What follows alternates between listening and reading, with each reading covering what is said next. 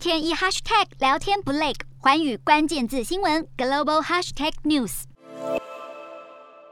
上乐团主唱情绪高昂，让歌迷们嗨翻天。不过仔细一看，还在疫情间，台下的观众竟然全部都没有戴口罩，更完全没有任何的社交距离。亚洲乐迷年度盛会 Coachella 在四月底如期举办，今年更是开放民众正常入场，也没有要求戴口罩或是要出示疫苗接种证明，就是要让乐迷们尽情的跟着音乐摇摆，沉浸的享受。不过这一摇却摇出了创新高的确诊率。Coachella 结束后，加州近两周的确诊数上升了百分之七十六。主办的河滨郡 Riverside County 每天平均确诊数从一百零二例来到一百八十例。不过专家说，这个数字远被低估，因为许多参加者是来自其他州，他们也会将病毒带回家乡。接下来几周会开始发酵，将会看到很多的新增病例。随着疫情趋缓，各国政府都陆续放宽限制，民众的防疫警戒也开始松懈。但事实上，疫情不但还没有结束，更可能来个发夹弯，再冲出一波高峰。南非今日确诊数又开始攀升，有科学家就发现两个新的 Omicron 亚变种 BA 四、BA 五可以避开抗体，足以引发新的一波疫情。三十九人的实验中有十五人接种疫苗，二十四人没有接种。未接种疫苗的人暴露在 BA 四和 BA 五时，产生的抗体几乎减少了八倍，而有接种疫苗的人抗体也还是减少了三倍。由于南非六千万人口中只有约百分之三十的人完整接种疫苗，让当局相当担忧将会出现新一波的感染浪潮。